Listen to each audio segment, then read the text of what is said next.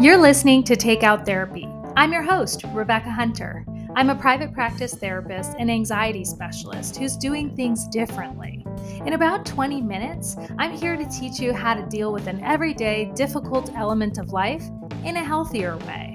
This podcast is unscripted, totally unedited, just my straight up advice from years of experience. This is not therapy, it's just personal growth for people in a hurry for change. So let's get to work. Hello, hello there. Welcome to Take Out Therapy, where I'm going to teach you today about something that I don't think any of us don't have going on in our life in some way, shape, or form. Here's the deal this podcast is a straight up mental health lesson. and I think it's important that sometimes we dig into the hard stuff. So, today, my friend, we are talking about stonewalling. Do you know what stonewalling is? It was a term that was coined by two absolutely brilliant people, John and Julie Gottman. If you don't know about the Gottmans and their work, in the field of relationship studies and success, you're going to want to look them up. You're going to want to buy one of their many, many books or listen to one of their many interviews. But today, I'm taking one tiny little gold nugget that I myself, on a personal, professional level, learned about from John and Julie Gottman, and that is stonewalling. What am I talking about? What is stonewalling? Well, John and Julie Gottman have been researching relationships for most of my lifetime. Okay. They have a lab where they basically have couples come and live, and then they videotape and record everything they do. And they've been doing this for a really long time. So, what they know is what ruins relationships. they figured out that there's four major characteristics of relationships, frankly, marriages that fail. But I would go so far as to say that stonewalling, which is one of the four things in any relationship, is going to cause trouble. The four things, um, I'll just give you like the cliff notes. Um, the four things that we do in in marriage, in long term relationships that kill our relationships, that directly contribute to divorce are criticism, contempt, defensiveness, and stonewalling. And it's really interesting because we all do all of these things in our relationships. But if that's all we do, and the rate at which we do these things to each other, to ourselves, at the rate of at, the rate if the rate at which we do this outnumbers the rate at which we're nice and kind compassionate caring loving we're screwed. Okay? So today i'm going to dig in about stonewalling because i am a stonewalling stonewaller and i'm really working on it. I'm also really defensive, by the way, in my own relationships. So, like, newsflash if you listen to a couple episodes ago you know that your girl's not perfect. I have things that i'm working on too and i think the work really is knowing what the hell we're working on being aware of it looking for it in our lives and changing our behavior. So i'm really working on my stonewalling. What is it? Stonewalling is when you literally put up an emotional wall between yourself and others. We do it by accident, we do it unconsciously, and sometimes we do it on purpose. It's like, you know, the things that you don't talk about with your partner, because when you do bring them up, they act really badly about it, right? Or, you know, the things that you refuse to allow your partner to talk with you about. No talking no talking. These are the taboo subjects, okay? We don't feel feelings about this thing sometimes because we've built such a such a handy and hefty wall, right? But stonewalling really at the bottom of it is when we refuse to be vulnerable with ourselves or with the people we're in relationships with. We refuse to connect through vulnerability because whatever it is that we're stonewalling the other person about is really, really painful. The reason that we stonewall is to protect ourselves, my friend. So, say um, you are in relationship with someone who drinks too much, for example, as many people are. Alcohol is getting to be quite a little bit of an issue, don't you think? Anywho, say I'm going to use this example because it relates to a lot of people. Have you ever been in a relationship with somebody who drank too much?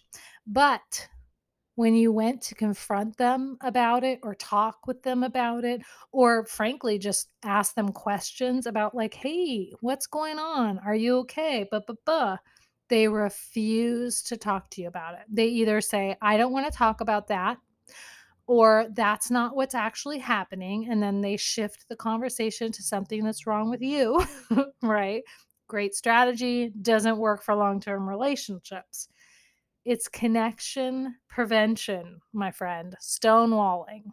It's basically putting up your hand and saying, F no, I'm not talking with you about this. Right.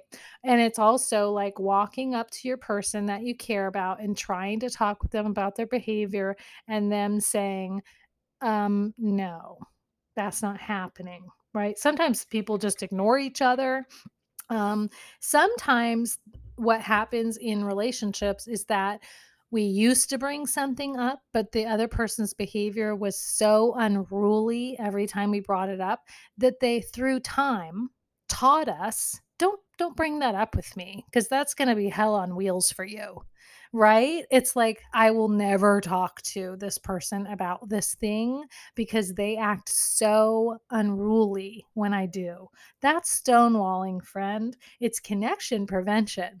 So, since we're doing our own work in regards to this podcast and in regards to these few minutes of your life, can you think about something in your life that's off limits that you do not talk to people about, that you do not speak with yourself about? What do you stonewall about? It's something vulnerable. It's something that you need to protect yourself from. There's probably some shame there. We can talk about that another time. But basically, you've built a wall around a certain issue in your life. And when people try to bring it up with you, you're not having it right? So maybe like a lot of times we do this with our parenting. You know, like some of us have parents that like to talk to us about our parenting, and that's a place where a lot of people stonewall, right? Or parents that can't really work together aren't open to talk about changes that they want to make in their lives in regards to raising kids because it's really vulnerable and they feel like they need to protect themselves, and that's stonewalling. So, in the next few minutes, I'm going to give you a few little ideas about how to stop doing that because stonewalling, again, is connection prevention. and if you want to be in relationships, you can't keep preventing people from from being with you in everything that you are and everything that you do. If you want to be in relationships, it takes vulnerability it takes being able to take feedback and not be so defensive and stonewalling. So, how do we stop doing this? I think the first thing to do is to gently teach yourself to be more vulnerable. So, you know, vulnerability. Some people feel really vulnerable, like just sharing their feelings with their partner to say, like, hey, I really appreciated when you rubbed my back yesterday. Or it meant a lot to me that you made dinner last week because I was so burned out, right? It's saying thank you. It's saying I love you. It's frankly saying I need you, right? What is more vulnerable than saying I need help? Okay. So, in your life, if you're a stonewaller like me, one of the things that you can do is just start to practice being vulnerable, which means maybe if you're somebody who doesn't ask for help, maybe you just ask your partner for a little help every now and again. Hey, do you mind um, popping by the grocery store and grabbing a gallon of milk? Because we're out and we're going to need it. And I don't have the energy, right? Or do you mind helping me chop the vegetables tonight for dinner? I'd love to spend some time together and we have a lot of things to do, right? So it's just like, can you practice feeling vulnerable, pushing through it? and asking for what you need. Okay.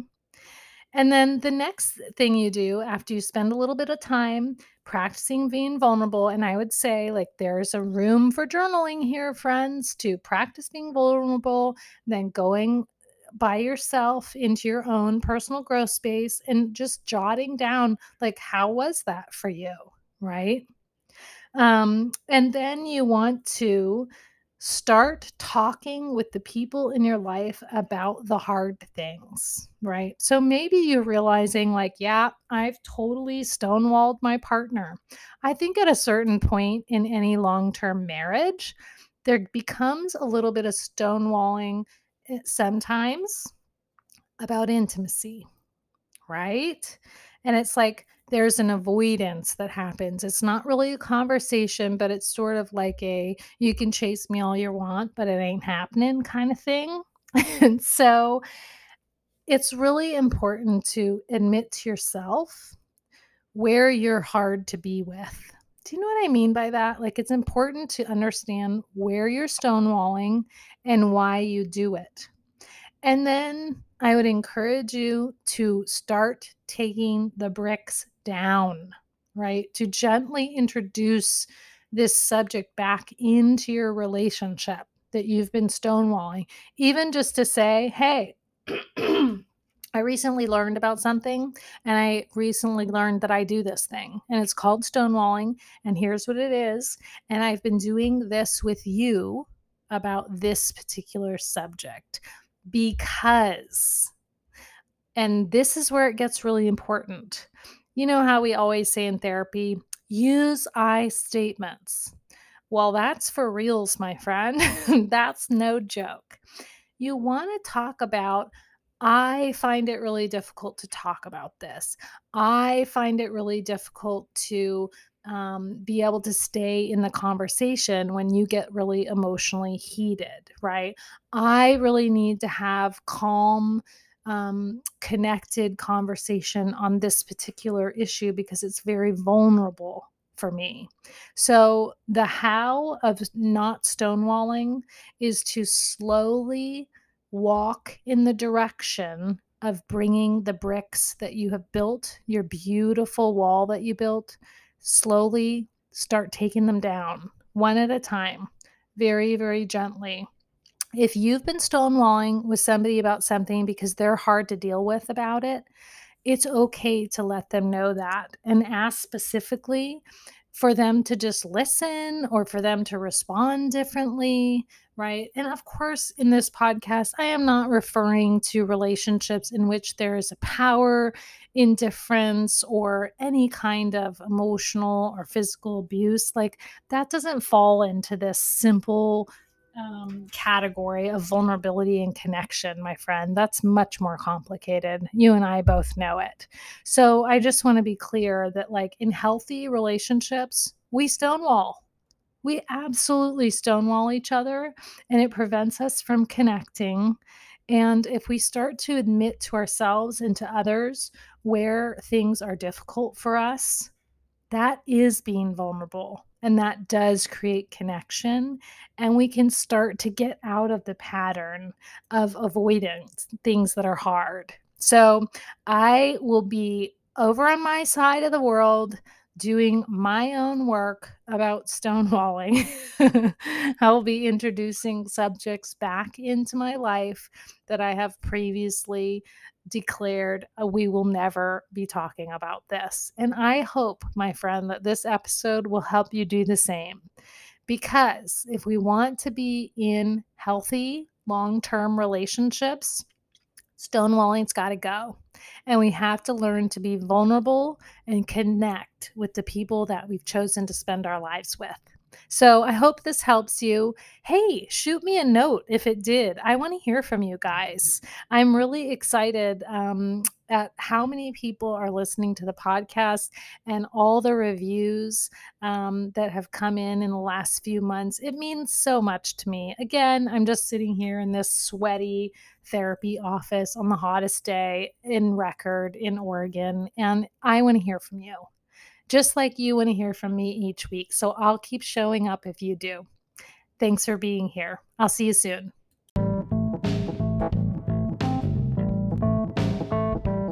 I hope you found today's episode helpful. Your reviews, your likes, sharing it with friends, and just following or subscribing to this podcast, it really helps it get out to more people. So that's just how this game goes, this podcast deal. So here's my ask Will you just take an action that will help more of us? It doesn't matter what it is, I'd really appreciate it, and so will your friends and family. Okay? If you don't already know, I've spent years specializing in helping people with anxiety. So, have you experienced any anxiety lately? Uh, yeah, a lot of people have. I wanted to let you know I do have an online class that will totally school you in the art of ditching an anxiety problem. So, whether you're taking meds for or doing therapy, or maybe you're more into self help, my class is going to launch you into recovery mode because the non negotiable fact is this the only way to get rid of an anxiety problem is to do some personal growth work, my friend. Learning about anxiety, getting mindfulness skills, right, otherwise known as brain discipline and presence, and developing a better relationship with yourself are all crucial elements of anxiety recovery. Period. Game over. If you want to find out more, head to my site and join my class. It's called Back to Calm. Thanks for being here.